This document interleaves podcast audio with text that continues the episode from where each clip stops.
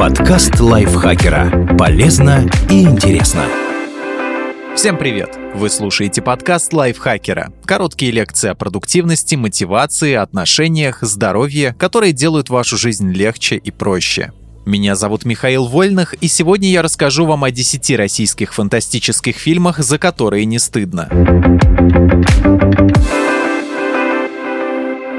Это блокбастеры о пришельцах, история попаданцев и экшен от первого лица. Составил эту подборку кинокритик лайфхакера Алексей Хромов. Притяжение. Российская фантастика 2017 года. В московском Чертаново падает подбитый инопланетный корабль. Пришельцы не проявляют агрессии, но местная молодежь решает отомстить за друзей, погибших при крушении объекта. Однако вскоре юная Юлия Лебедева сближается с одним из инопланетян. К сюжету фильма Федора Бондарчука у многих возникли претензии, особенно после обзора от Bad Но вот в чем режиссеру не откажешь, так это в неплохих спецэффектах. Достойный визуальный ряд, а также масштабная реклама обеспечили фильму отличную кассу и позволили автору снять сиквел «Вторжение». Оценка картины на сайте IMDb 5,6. Ночной дозор. Еще одна отечественная фантастика 2004 года. Антон Городецкий служит в ночном дозоре, защищая человечество от действий нечисти. Однажды он получает задание спасти юного Егора от вампиров. Но оказывается, что в деле замешаны гораздо более серьезные силы тьмы. Блокбастер Тимура Бекмамбетова, основанный на книгах Сергея Лукьяненко, стал популярен не только в России, но и на Западе. Правда, в американской версии фильм сильно порезали, убрав, например, персонажа Гоши Куценко.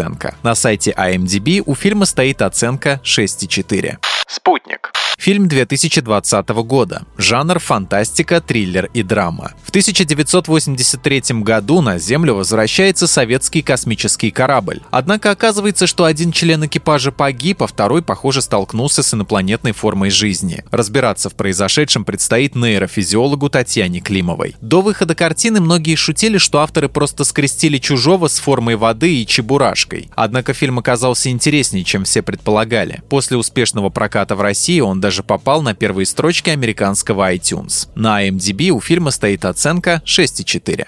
Стрелец неприкаянный. Фильм совместного производства трех стран – России, Франции и США. Снят в 1993 году. Бывший журналист Герман возвращается из эмиграции в Россию к умирающему деду. Герой узнает, что тот успел создать коридор времени, через который можно попасть в 60-е года 20-го столетия. Он решает воспользоваться этим изобретением, чтобы обогатиться но вскоре начинаются сложности. Фильм Георгия Шенгелии сочетает в себе элементы фантастики, комедии и жизненной драмы, но режиссер всегда подчеркивал, что в первую очередь он снимал историю любви. Оценка ленты на MDB 6,7.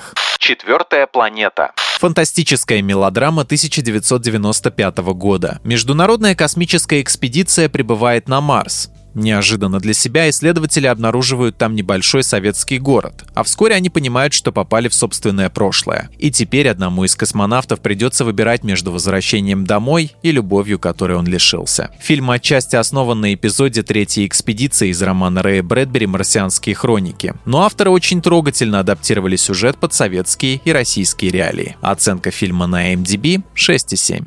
Мы из будущего. Фантастический боевик 2008 года. Четверо черных копателей отправляются на места сражений Второй мировой войны. Они находят среди артефактов странные старые фотографии, а потом отправляются искупаться и внезапно перемещаются в 1942 год в самый разгар боев. Мы из будущего типичный пример истории попаданцев, но при всей условности сюжета в картине неплохой экшен, что не может не радовать. На MDB картину оценили в 6,7. Хардкор.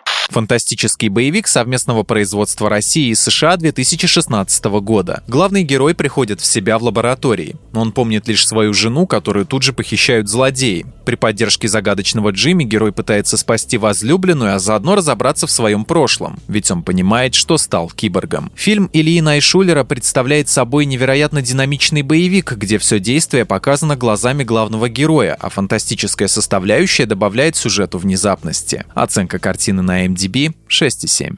Первые на Луне. Этот фантастический детектив выпущен в 2005 году. Группа журналистов обнаруживает секретные материалы конца 1930-х годов. Оказывается, уже в это время в СССР построили первый космический корабль, и подготовку к его полету засняли спецслужбы. Псевдодокументальный фильм очень аккуратно стилизован под кинохроники. Причем авторы даже специально отправились в Челябинский институт авиации, чтобы снять настоящую технику из звездного городка. Но, конечно же, все показанное — чистейший вымысел. Оценка на IMDb 6,8.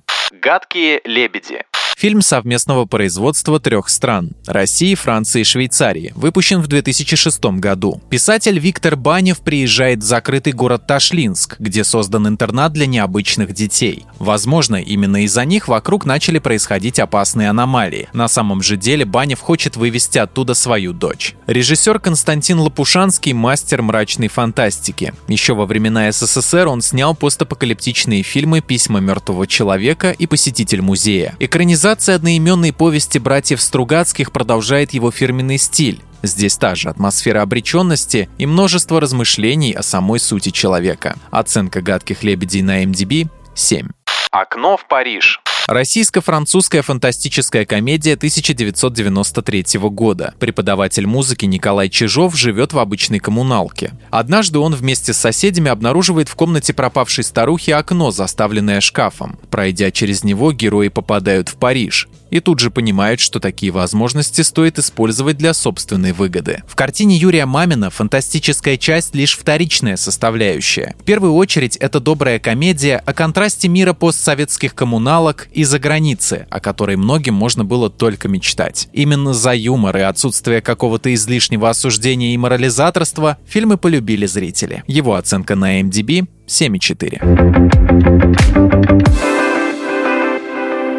Спасибо большое Алексею Хромову за интересную подборку. Надеюсь, вы сможете выбрать себе фильм по вкусу. Не забудьте подписаться на наш подкаст, поставить ему лайк и звездочки. И вступайте в наш чат в Телеграм, там можно пообщаться и обсудить свежие выпуски подкаста Лайфхакера. А я с вами прощаюсь. Пока.